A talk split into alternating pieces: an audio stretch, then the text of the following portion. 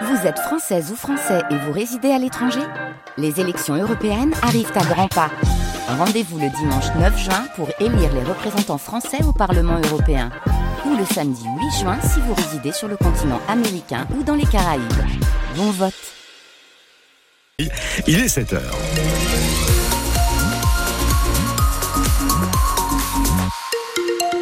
À quelle sauce sera-t-on mangé au niveau temps aujourd'hui ? Je vous le donne en mille. Aujourd'hui, ça sera couvert, gris, une bonne, bonne, bonne partie de la journée, avec des températures maximales de onze à douze degrés.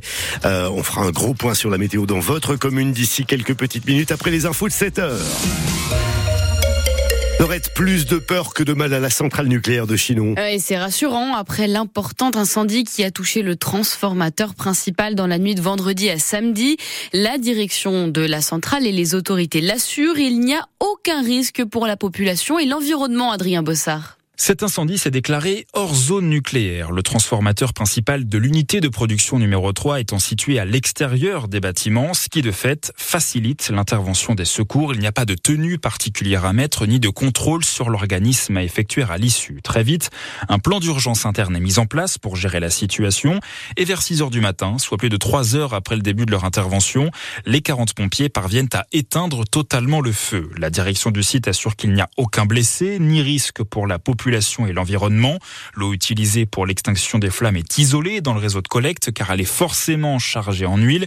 Elle doit être traitée avant d'être réutilisée ou rejetée dans la nature. En attendant, le réacteur trois est à l'arrêt. Ça s'est fait automatiquement conformément au dispositif de sûreté. Le quatre également de manière préventive. Des analyses sont en cours pour comprendre ce qu'il s'est passé, mais tout porte à croire qu'il s'agit d'un problème technique.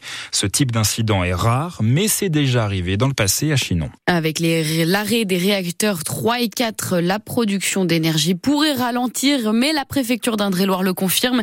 Il n'y aura aucun impact sur notre approvisionnement. Aucune coupure d'électricité n'est à craindre. Quant au plan d'urgence interne, il a été levé dans l'après-midi après concertation et validation avec l'autorité de sûreté nucléaire. Une adolescente de dix-sept ans grièvement blessée après avoir sauté du pont de l'autoroute sur l'A quatre-vingt-cinq hier en début d'après-midi à Bourgueil.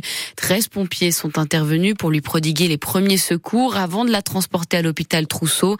La circulation dans le sens Angers-Vierzon a été réduite à une voie. À partir de quatorze heures quarante, elle a été totalement rétablie une heure plus tard.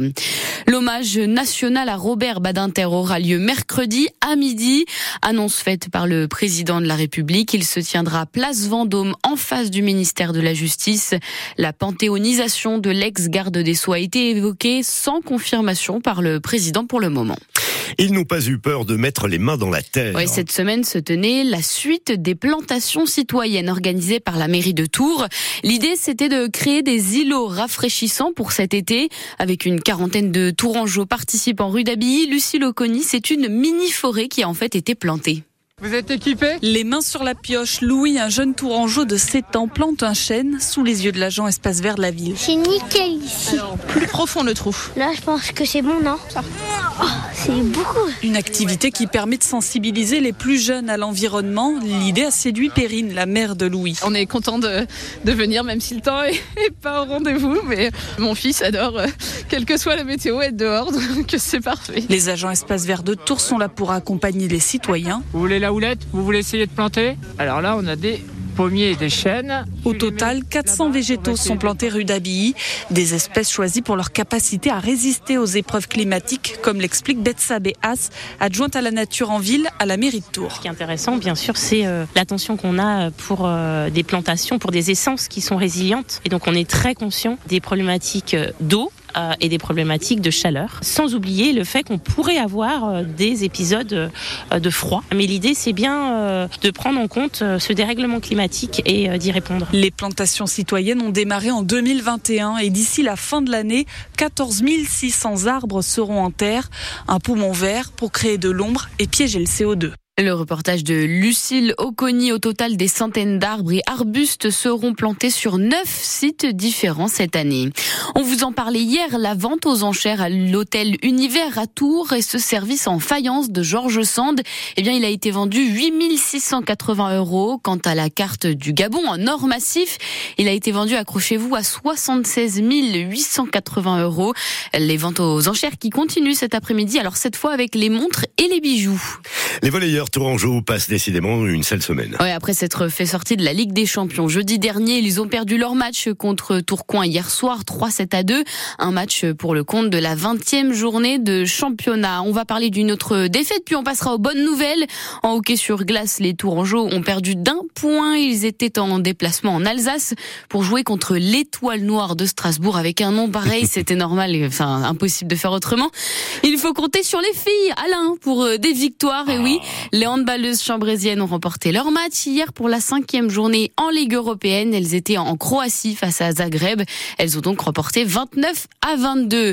En rugby, après la claque il y a une semaine face à l'Irlande, les Bleus ont enfin remporté leur premier match du tournoi des six nations en Écosse. Une victoire vingt à seize. Dans la douleur, au bout d'un suspense, avec un ultime essai écossais qui a été refusé après plus de cinq minutes d'arbitrage vidéo. La prochaine rencontre pour le quinze de France est dans deux semaines face à l'Italie. Italie à Lille. Âme sensible, s'abstenir. Oui, je suis désolée, il est un peu tôt. Alors pour ceux qui sont encore un, encore un peu barbouillés du matin, on s'excuse d'avance, mais on ne résiste pas à l'idée de vous parler de ce concours qui s'est tenu à Angles-sur-l'Anglin. Il est d'ailleurs pas impossible que des Tourangeaux, des Tourangeaux du sud du département y soient allés. Le concours du meilleur cri de cochon que Clément Tricot a suivi pour nous. Difficile à croire sans image, mais non, ce n'est pas un vrai cochon. C'est Valentin, vingt-huit ans, grand gagnant du concours du meilleur cri de cochon. Et chez lui, c'est une histoire de famille. Donc euh, c'est mon père qui m'a appris ça. Il faisait ça étant jeune euh, pour faire rigoler les copains. Et puis j'ai récupéré le truc, on va dire. Il a battu de peu Dominique, arrivé deuxième pour la deuxième année consécutive. À Angles-sur-l'Anglin, le concours est amateur, c'est normal, l'esprit de cette fête, c'est d'abord de se retrouver entre copains. Mathias Tricoche, membre de la confrérie de la Saint-Cochon. On est tous euh, originaires de ce village, on a grandi ensemble depuis trois à quatre ans, une bande de copains qui veulent faire euh, de l'animation dans leur village de, d'enfance. Et côté animation, il y a la fanfare supersonique venue de Toulouse, mais aussi barbecue à volonté. soixante-cinq kilos de pommes de terre et soixante-dix kilos de viande, dont vingt-huit kilos d'araignées. Plus du boudin, des rillettes de Tours, très important, en douillette, puis du, du lard gras, tout au barbecue. Un menu que résume très bien la devise de la confrérie. Imsus omnia bona est. Tout est bon dans le cochon. Voilà, à noter que le gagnant du concours du cri de cochon a remporté un masque de cochon et cinq cents grammes de saucisson. Les informations et les images sont à retrouver sur francebleu point fr.